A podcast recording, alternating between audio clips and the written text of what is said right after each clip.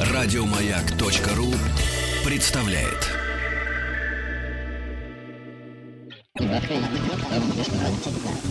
Объект двадцать два.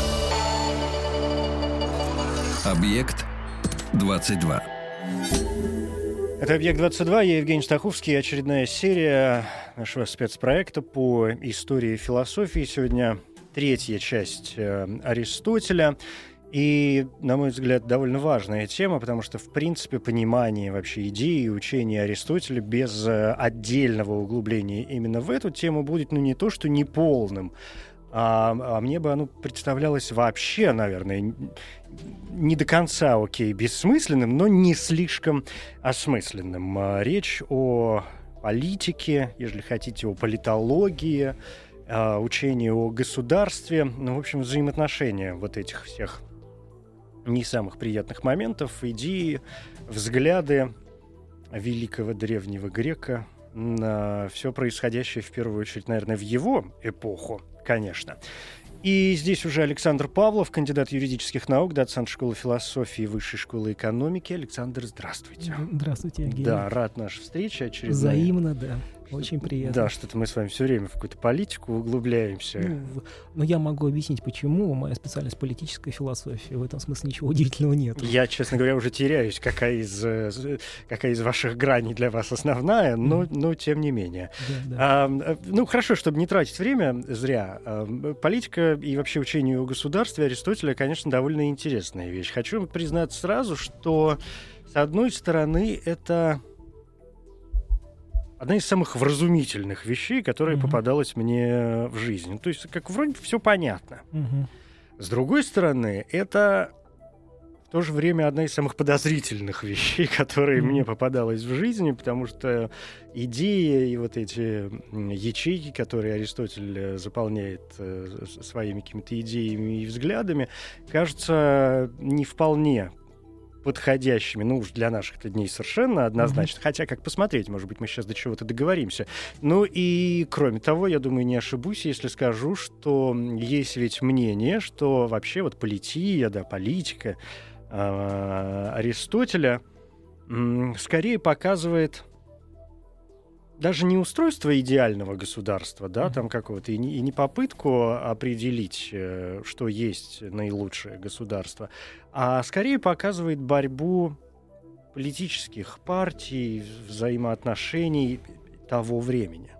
Да, ну давайте начнем с того, что все-таки последняя точка зрения мне крайне не близка. Я бы ее описал как вульгарный историцизм, историзм, вульгарный социологизм и прочее. То есть Аристотель ценен именно потому, что он величайший политический философ, и мы его читаем сегодня потому, что он сказал нечто великое, то есть поставил вслед за своим великим учителем Платоном и старшим другом, поставил вечные вопросы, или, по крайней мере, попытался дать на них вечные ответы. То есть А важность Аристотеля в том, что мы можем его принять, и в этом вообще ценность древнегреческой философии, особенно политической, а в том, что мы берем этот трактат и понимаем, что он задает некоторые рамки для анализа и размышления до сегодня, грубо говоря. А вот, а, ну мы, может быть, сейчас коснемся этим, а, этого чуть попозже. Термины, которым мы сегодня апеллируем в нашем политическом дискурсе, какие? Демократия, олигархия. В нашем политическом дискурсе этот термин не совсем популярен, но в США это один из основных тер- терминов, которым просто используют в вопросе для того, чтобы пригвоздить оппонента — тирания. То есть просто берете, называете «вы тиран» и все. Это для западной традиции просто одна из, э, начиная с Платона, Ксенофонта и Аристотелем в этом отношении, поддакивают и поддерживают их. То есть все те вещи, о которых он говорит, они актуальны, потому что он, как, ну, давайте воспользуемся вашей терминологией, дает ячейки, то есть некоторую систему элементов анализа, с помощью которых мы просто как бы сегодня говорим о политических вещах. Да, это понятно, но коль уж вы заговорили о Платоне, и понятно, что без Платона сегодня будет, ну и без Платона вообще-то сложно обойтись. Как сказал, простите, вас перебью, Уайтхед, вся значит, философия двадцатого века, и даже до двадцатого, является комментарием к философии Платона. Ну, да, все мы вышли из гоголевской шинели. Да. В, в некотором роде это действительно так. Но Аристотель ведь, наверное, не был бы Аристотелем, поскольку критикует э, Платона не только в каких-то других отношениях, да, а и в э, политическом смысле. Я вам скажу так. Всегда, конечно, проще, когда вы отталкиваетесь от чего-то, да, то есть как бы создавать нечто новое. И, ну вот, есть общее место, поговорка, что там даже самый маленький карлик, который заберется на плечи гиганта, увидит дальше. Вот Аристотель — это, конечно, ни в коем случае не карлик, но это Аристотель, который является гигантом, но который, тем не менее, залез на плечи другого гиганта. Вот, то есть, как бы это и такая... увидел очень далеко. Да, да, но, тем не менее, он стоит на плечах Платона, и, по большому счету, если мы посмотрим весь корпус политических работ Платона внимательно, то мы увидим, что э, у Аристотеля не так много оригинального.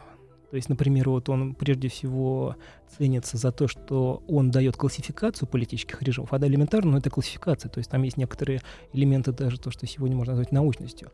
А у Платона якобы, э, ну это правда так, в государстве есть э, не классификация, он показывает, как один э, политический режим э, следует из другого, с лучшего и заканчивая тиранией. Но в диалоге политик у Платона тоже есть классификация, и которая, по сути, ничем не уступает аристотелевской. У Аристотеля, ну давайте, может быть, это основная вещь, и мы должны ее проговорить с точки зрения содержания. Аристотель известен прежде всего это, э, значит, тем, это обычно говорят прежде всего, чтобы понимать, что он придумал, значит, шесть форм правления, шесть политических режимов, если быть более точным, по двум критериям: количество э, правящих и в чьих интересах происходит правление. В интересах общего блага, на что ориентировались все древнегреки, более-менее уважаемые, либо в интересах собственных. В этом отношении, если правит один в своих интересах, это тирания. Если правит один в интересах общего блага, это царская власть. Если правит несколько в интересах общего блага, это аристократия. Если правят несколько в интересах личных, это олигархия. Ну и последнее, это, то есть, как бы демократия, это когда все правят как бы в интересах толпы и не учитывается мнение лучших людей, на которых Аристотель делал большую ставку, и полития — это там, где как бы все на своих местах, и значит там, несмотря на то, что власть распределена среди многих, но правят все-таки в интересах именно общего блага. Наилучшая форма правления, по мнению Аристотеля. Ну, я думаю, что и она, и аристократия, если посмотреть, то есть он в разных местах говорит по- по-разному фактически, но на самом деле, если... А, и вот тоже э, я хотел бы обратиться к началу, когда вы сказали, что Аристотель говорит о реальных вещах. А, это отчасти так, и он важен тем, и главное, что он сделал, в отличие от Платона, это то, что он собрал огромное количество эмпирического материала, и его политика, прежде всего, хотя у него есть еще есть, например, э, сочинение «Афинская полития», это то, что он дает много примеров, то есть как бы он их обработал, обобщил и вывел некоторые общие данные. То есть он, он основывается не на своих представлениях о том, что такое хорошо, что такое плохо, да, а он просто как бы говорит, что тирания объективно плохо работает. То есть там есть тираны более-менее успешные, но сейчас мы коснемся этого чуть более подробно попозже, но в целом как бы тирания худший режим, и вот почему, и дает примеры, то есть как бы огромное количество примеров, почему как бы тирания действительно у нас у читателей не остается никаких сомнений, что тирания — это ужасно. С одной стороны. С другой стороны, он э, в последних книгах политики, седьмой, восьмой, э, говорит о городе своей мечте. мечте. То есть, ну, э, в, в принципе, это реальная мечта, да, то есть, как бы, и так далее, и тому подобное. Но э, то, что у Аристотеля есть некий этический э, ну, кодекс, некие представления о лучшем, О, о должном, а не о сущем. Это определенно. То есть он выводит должное из анализа сущего. То есть как бы то, что у него есть в большей мере, и то, за что его как бы многие до сих пор любят, это то, что он использует как бы ну, аналитику просто-напросто. Но с другой стороны, здесь очень важно, что его отлич, отличает от Платона, что он все-таки пишет трактат, а не диалог. А в этом смысле, то есть как бы форма предполагает анализ, в то время как диалог, с одной стороны, проще, потому что это вроде бы как развлечение.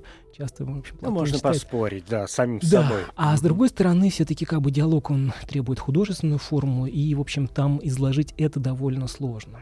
А, вот, примерно так. Да, это понятно. Я, с вашего позволения, хочу сделать шаг назад, ну, да, это, потому что вот эти вот строи, формы государства, да, от монархии до, там, через тиранию, аристократию и так далее, да, то, что вы перечислили, до демократии. Я, я сделаю уточнение, очень важно. Аристотель, когда он говорит о монархии, это и царская власть, и тирания вместе. Он говорит, что монархия разделяется именно, именно что это когда правит один, но царская власть — это добро, доброжелательное правление одного, а тирания — недоброжелательное правление одного. Не, не очень хорошо, да. Так вот я хочу сделать шаг назад и обратиться, в принципе, к, ну, ну, к тому, что, наверное, можно назвать теорией государства, mm-hmm. да, к тому, к чему, к, к, к тому, о чем говорит Аристотель, говоря о государстве в принципе. Потому mm-hmm. что, я думаю, вы не дадите мне соврать, если я скажу, что э, он ведь э, считал само государство Государства наивысшей формой организации вообще в принципе, чего бы то ни было, да, и такая верховная грань. Семья, я не знаю, там, дружеские взаимоотношения, индивиды, угу. это все какая-то ерунда. А mm-hmm. вот государство — это то, к чему мы должны э, стремиться, высшая форма, и все mm-hmm. ради государства, грубо говоря. Ну, в целом все так, если, но есть как бы некоторые нюансы. То есть, например, есть такое понятие более позднее, его нельзя употреблять по отношению Аристотеля ни в каком случае, татизм, да, то есть как бы это жесткий государственник. Вот Аристотель — это не жесткий государственник, как бы, который, значит, государство в каждый дом. А государство для него или город-государство важны постольку, поскольку это высшая форма общения между людьми. И постольку, поскольку она обеспечивает общее благо. То есть как бы вот и именно что каждый а, человек, который живет в государстве, ну, там, за определенными исключениями, а, как бы он, он как бы, значит, участвует в чем-то важном. То есть как бы люди, с чего начинается политика, да и кое-что еще, как бы по, по определению стремятся к общению. Отдельно от людей, если, если человек живет отдельно от общества, он либо зверь, либо бог. Вот, то есть как бы гос- гос- государство — это общение. И э, это как бы общение не в том смысле, как бы там, значит, там насилие, налоги, да, а общение, которое как бы стремятся к чему-то общему. И просто я что хотел поправить, то есть вы все сказали верно, а, небольшой нюанс, то что а, семья крайне важна. А, исторически возникает сначала семья, семья перерастает там по, по, из-за ну, в общину, ввиду да. потребностей mm-hmm. общения в селение, поселение, и поселение уже формируется в государство. Исторически первенствует семья, логически, теоретически первенствует государство. То есть семья не ерунда, но это та ячейка общества, без которой жить невозможно. И в этом отношении, хотя, может быть, здесь имеет смысл проговорить, потому что семья — это часть государства, Аристотель сегодня в том числе важен тем, что это один из лидеров мнения в том смысле, что он одним из первых заговорил о важности семьи. Да, то есть как бы вот сегодня мы как бы там оперируем категории семья, и мы как бы должны себе делать отчет в том, что Аристотель как бы один из первых, кто как бы сегодня сказал молодежь, не знаю, можно ли говорить сленгом или нет, топил за это, да, вот.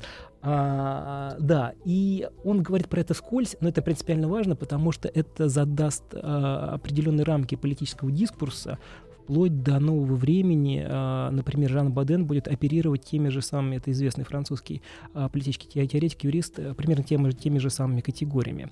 То есть а, в семье очень важно есть три типа отношений, властных или три типа а, общения, но оно основывается на власти и на том, что один доминирует над другом. Первое — это отношения мужа и жены. И отсюда как бы прорастает очень да, много. Второе — это отношения отца и детей. И третье? И третье — это отношения господина и раба. Объект двадцать два. Объект двадцать два. Александр Павлов, доцент школы философии Высшей школы экономики. Сегодня политическая философия Аристотеля в центре интересов. Мы сделали такую легкую паузу, говоря о семье, и я бы, с вашего позволения, сейчас не очень уходил в сторону, потому что, мне кажется, здесь есть один момент, на который стоит обратить внимание. Ведь э, семья во время Аристотеля, по большому счету, это не только там, мать, отец, ребенок, да, и ну, так далее. Мы же это озвучили. Да, да, это еще ведь действительно, вы сказали, господин и, угу. и, и раб, и вот эта вот структура угу. господина и раба, вообще рабовладельческая система, да, она, мне кажется, как-то очень... Э, э, она, она, она, ну, она важна. в принципе, для э, взаимоотношений. То есть она, в принципе, выстраивает такую о, ситуацию, вообще весь этот подход, что люди изначально рождаются неравными, что есть человек, который рожден быть таким, другой таким, третий таким, и не нужно пытаться э, перепрыгивать э, mm-hmm. эти установленные, я не знаю, там, кем угодно, mm-hmm. богом, природой и, и, и кем угодно барьеры. Да, так а в чем вопрос? Вопрос нет, это замечание в скобках. А, Мне просто понял. кажется, этот момент, а, ну, о, него, о нем стоит помнить. Нет, это стоит помнить, это само собой. Здесь, конечно, есть ряд нюансов. И первое, хорошо, что мы не стали вдаваться с вами, ну, вначале я уже осудил вульгарный исторический социологизм, то есть, как бы, что Аристотель жил в рабовладельческую эпоху, угу. это было бы похоже на... Были прекрасные советские ученые, но это было бы похоже на советскую гуманитарную науку в худшем смысле слова. Вот если бы мы все посвятили рабству, потому что есть гораздо более интересные вещи. Во-вторых, конечно, у Аристотеля своеобразный подход к рабству. То есть, как бы, если мы будем говорить, что Аристотель рабство оправдывает, это лишь половина правды. Почему? Потому что Аристотель, у него, например, есть высказывание: одни люди рабы повсюду, другие таковыми нигде не являются. Аристотель не просто выносит оценочное суждение, что ты раб, ты не раб.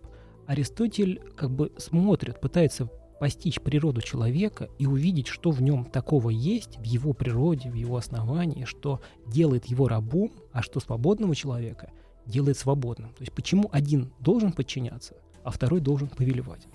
И вот в этом-то как раз и есть разгадка э, его, как бы, ответа, почему Аристотель за рабство. Да? Потому что если человек э, не обладает э, потенцией, как бы даже не потенцией, принимать решения, И, и не может командовать, то, следовательно, он должен подчиняться. И добродетель раба заключается в том, чтобы он хорошо выполнял те указания, которые ему делает его господин, гражданин. Вот. А, то есть, как бы, по природе гражданин уже хорош тем, что он способен принимать решения. Вот, как бы, раб не способен. И в этом см- смысле добродетель раба, да, и, как бы, в том, что у него вообще есть господин, что он, как бы, вот, является его сосудом. А очень важно так, также еще понимать, что вот все-таки мы возвращаемся к властным отношениям внутри семьи, ну и вообще к общению внутри семьи.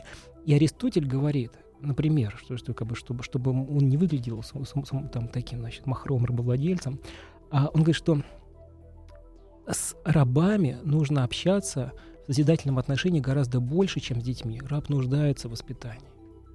То есть, а, если там человек воспитан и прочее, прочее, а, то есть, как бы, все, никаких вопросов нету, да, как бы, ну, вот вы созидаетесь, то есть, это деспотические отношения, это не политические отношения, да, то есть, как бы, есть повелевание, но потому что у него такая природа, он не воспитан варвар, это варвар, и, например, если вдруг человек добродетельный, умный, способный, значит, там, физически неразвитый, Аристотель говорит, что вот, если ты физически развит, то, наверное, ты поработаешь физически, а, попадает в рабство, это несправедливо. Это, это, этот закон, несмотря на то, что он там принят, противоречит природе. По природе так не должно быть.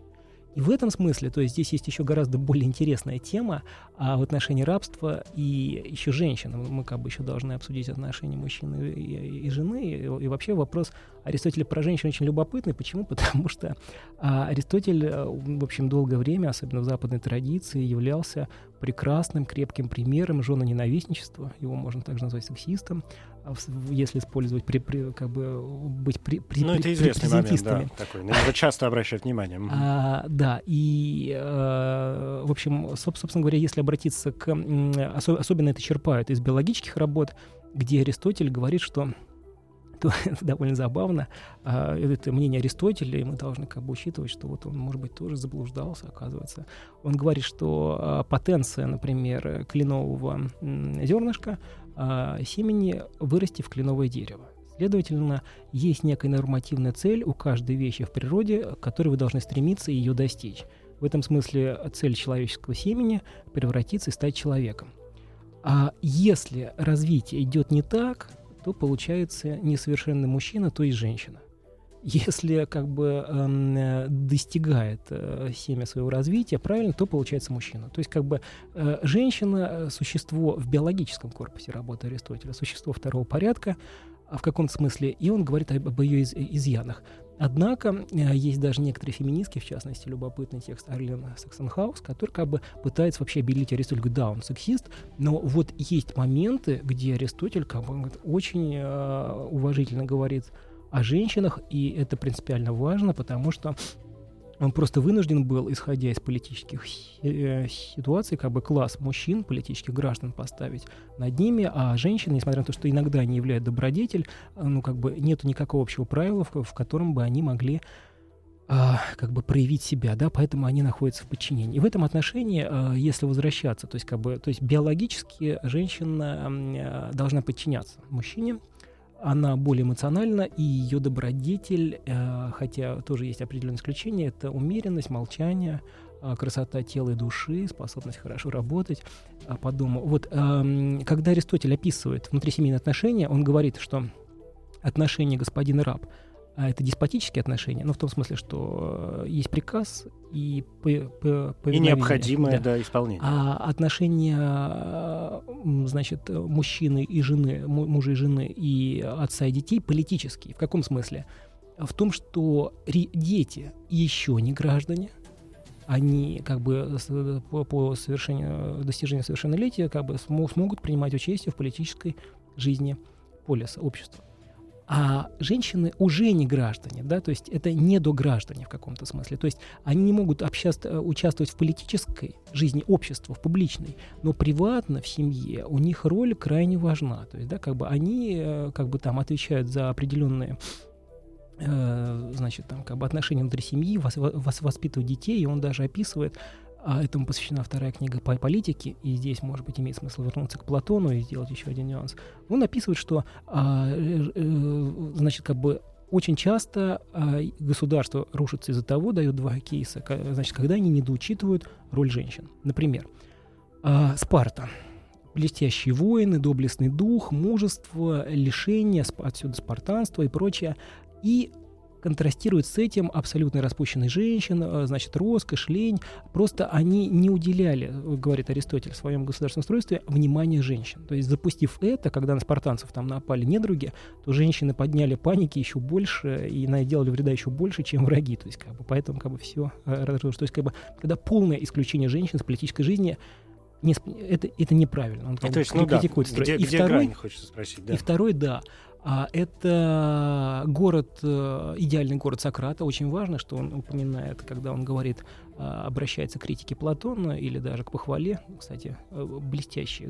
Просто чтобы понять, что Аристотель не совсем критикует отступление Платона, он говорит, что дурной человек не должен даже сметь хвалить Платона, да, то есть он, он как бы он его почитает просто, значит, как главного учителя, хотя и строит свою теорию там на других. Так вот, он, он, он критикует Сократа за счет того, что вот он как раз-таки в идеальном государстве видит, а, нивелирует различия женщин и мужчин, как бы, то есть, как бы, а, значит, важность тела, важность последствий, как бы, потому что вы, он говорит, что женщины всегда любят своих детей больше и считают их своими скорее больше, потому что они их рожали, и это их, как бы, собственные дети, они их своими больше, чем отцы. И в этом отношении как бы, это тоже неправильно. И самое правильное – это чтобы женщина была в семье и занимала свое место. То есть каждый, каждому свое место, да, и свое, да, э, ну, дело. Да, да. Сейчас вы скажете, что я опять в какой-то, как называется, вульгарный историзм. Да, да. Меня опять несет в какую-то эту сторону, но я вспоминаю, что э, у Аристотеля же вообще есть, раз уж мы где-то тут внутри mm-hmm. семьи и взаимоотношений э, крутимся, а государство вырастает из всего этого дела, о чем вы уже сказали. У него же есть в, в, в принципе указания, как и внутри семьи э, должны вести себя люди. Ну, там, вплоть до того, что э, зачинать детей нужно непременно зимой, когда mm-hmm. э, ветер дует с севера, что, mm-hmm. же, что жениться молодыми нельзя ни в коем случае, потому что тогда, ну, организм еще человеческий, видимо, тоже не сильно mm-hmm. развит, и поэтому и дети пойдут какие-то хилые mm-hmm. и э, не очень подходящими, что э, я запомнил эту цифру по понятным причинам, я помню, потому что, что мужчине, наилучший, наилучший возраст для мужчины э, для вступления в брак — это тридцать семь лет. Ну, возможно, здесь... А для женщины восемнадцать. Это легко посчитать, на самом деле. И, скорее всего, все-таки на, на один год мы ошибаемся с вами. Почему? Потому что Аристотель говорит, что возраст идеальный между деторождением мужчины и женщины должен заключаться разница двадцать лет. И финальный то есть возраст... восемнадцать тридцать восемь. Да. Ну или тогда уж семнадцать тридцать семь. Да. А финальный возраст, когда, значит, мужчина теряет потенцию, и до которого времени ему лучше, значит, сделать детей, заключить брак, это семьдесят лет. А у женщины пятьдесят. Да? И в этом смысле, когда мужчина пятьдесят, то вполне нормально, если будет тридцать, они произойдут потомство. Ой, сейчас многие женщины резко полюбили Аристотеля, я чувствую. Прям я... надежда открылась. Я боюсь, что ввиду того, что мы сказали раньше, они как бы все еще прохладно довольно к нему относятся. А, да, но это, кстати, относится, по-моему, все-таки не совсем к политике, а, по-моему, то ли встречается в этике, то ли в биологии. Ну, в общем, это не факт, что в политике. Вот, потому что, ну, в общем, это не суть важно, но это Нет, но это, отношение это показывает, к его, да, мы же говорим о процессе да, выстраивания, да. От, от мелочей же выстраиваются да. уже и более какие-то глобальные вещи. Я, когда вспоминал о рабах, угу. несмотря ни на что. Почему я тогда не стал вас прерывать, но вот сейчас, опять же, сделав легкий шаг назад, позволю себе заметить вот что. Что сам разговор о вообще рабов- рабовладении, да, и понимании, что там, ну, Аристотель, бог знает, когда все это было, и понятно, что там были другие системы, организации, общества и государства, да и склад ума у людей, может быть, был совершенно иной. Мы сегодня это, ну, не знаем этого, да, предполагать мы можем бесконечно много, но повстречаясь с человеком из Древней Греции, ну, бог его знает, будет ли вам о чем поговорить в принципе. А, другое дело, что вопросы государства — это в том числе, если не в первую очередь, э, война. Угу. И рабовладение здесь представляется мне э, интересным, потому что э, ну, неприятель, захваченный в плен, угу. Ну, ну, практически автоматически должен становиться рабом. А кем ему еще становиться-то? Mm-hmm. В моем, в моем городе кем должен стать mm-hmm. враг? Конечно, рабом. Mm-hmm. И как выстраивать э, вот эти отношения? Одно другое. Другое дело, когда человек, который здесь уже родился на этой территории, может быть, в рабских каких-то условиях, да, он mm-hmm. раб по рождению, он воспитывается в этом mm-hmm. состоянии. Другое дело э, взаимоотношения с людьми, которые... были, допустим, людьми вольными и в какой-то момент после неудачной ну, битвы стали людьми невольными. Да, но здесь мы как раз-таки впадаем с вами в ту, ту ловушку особого способа мышления и то, что как бы мы оперируем своими категориями, а Аристотель оперировал совсем другими. Безусловно, есть, да, этом, мы все время этом, об этом говорим. В этом смысле, когда человек, будучи противником города-государства, за которое ратует Аристотель, попадает в неволю, он попадает в неволю, это очень важно, лишь формально. Он, он уже априори раб. Он, он был рабом, потому что он не гражданин. Любой варвар, он как бы он не имеет вообще шансов а, быть нормальным, свободным человеком. Да? То есть, как бы, а это его, а, значит, просто предназначение послужить, значит, обществу, на котором он живет. Это не означает, что мы должны там его истязать и так далее, и тому подобное, но как бы просто а, он должен служить. Да? То есть, как бы, вот, вот и прочее. Опять же, тоже занимайся своим делом да, на своем да, месте. Да, да, да. Одни люди повсюду. Другое рабы. Дело, кто определяет это место и это дело. Так и мы, это, мы же уже исходили из того, что угу. я говорил, что да, да, как да. бы по, по природе, телеология, способность решать. В, част, в частности, женщина, женщина, как бы она вроде бы как решать может, с одной стороны, с другой стороны, не, не до конца. Да? То есть, как бы вот Аристотель, за что его до сих пор как бы тоже вспоминает, он вот говорит, что у мужчины первенствует добродетель разума, женщина сильно ориентируется на на эмоции, да, как бы в этом смысле, хотя у него есть исключение, когда он описывает э, Софокла, упоминает, э, э, ну, давайте обсудим это попозже.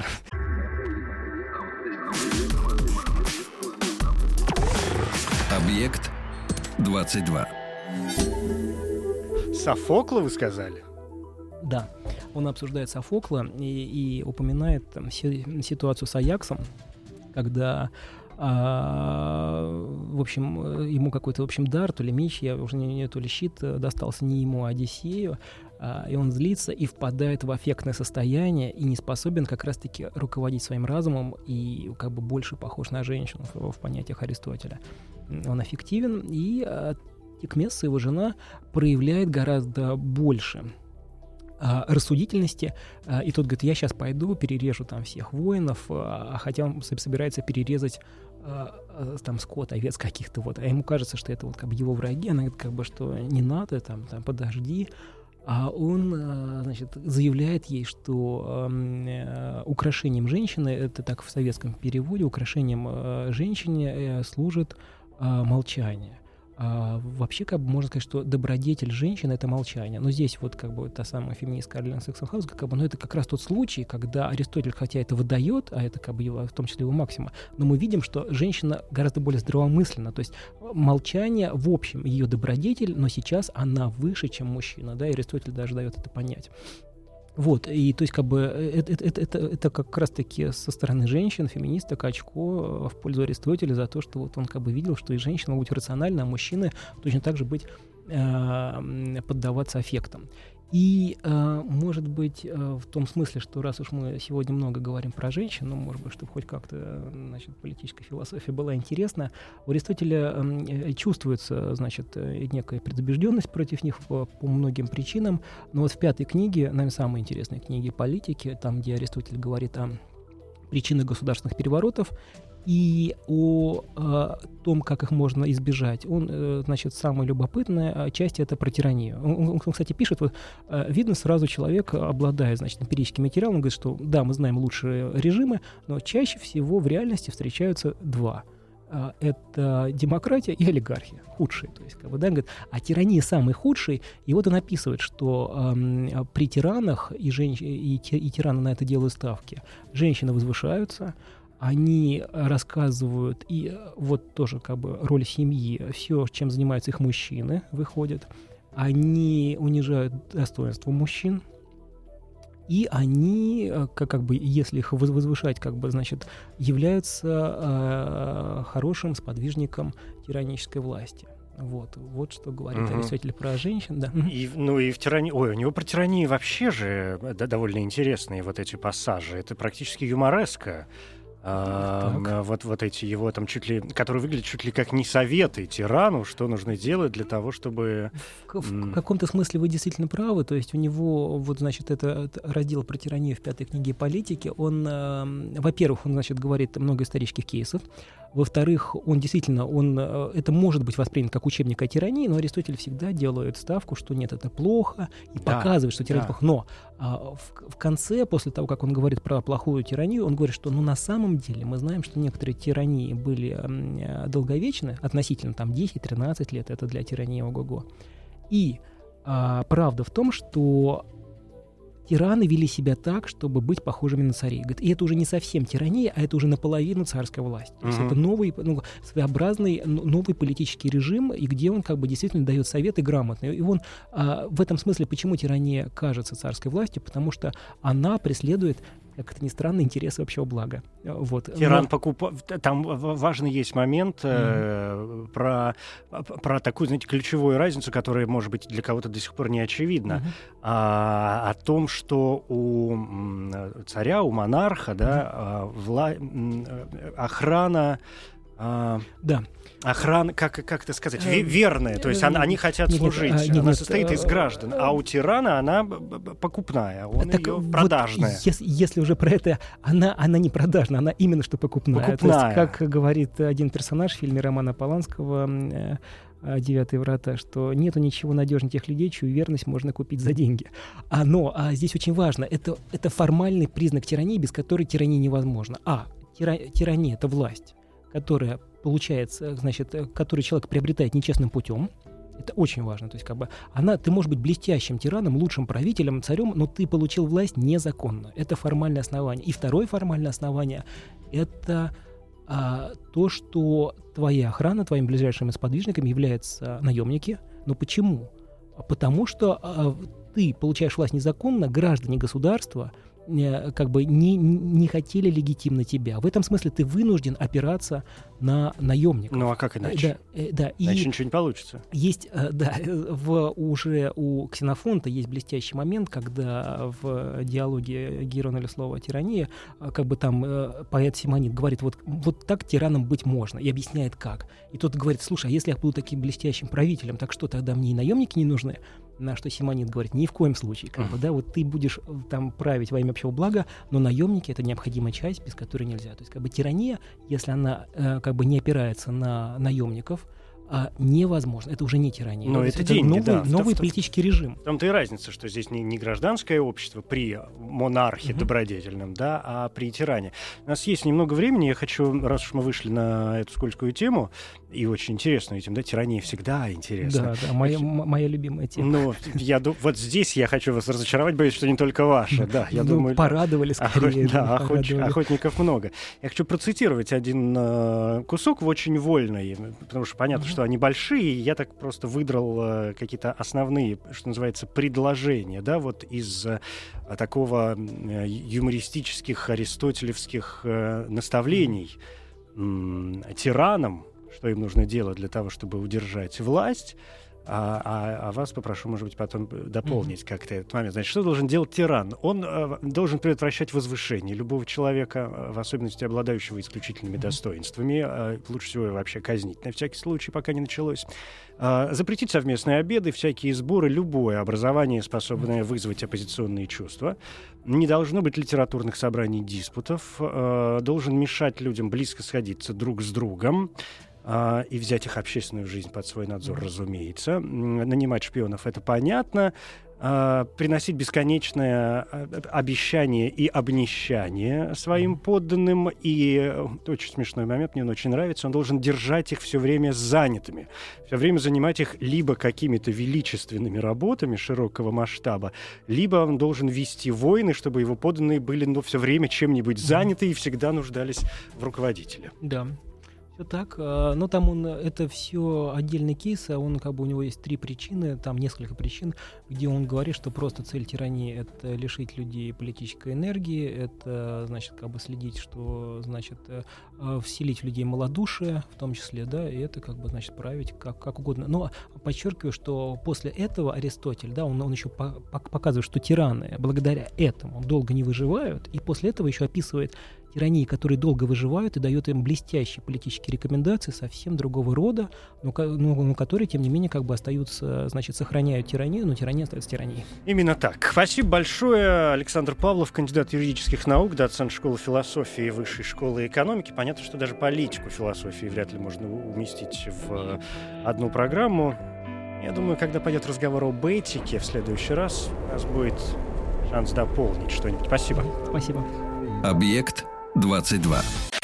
Еще больше подкастов на радиомаяк точка ру.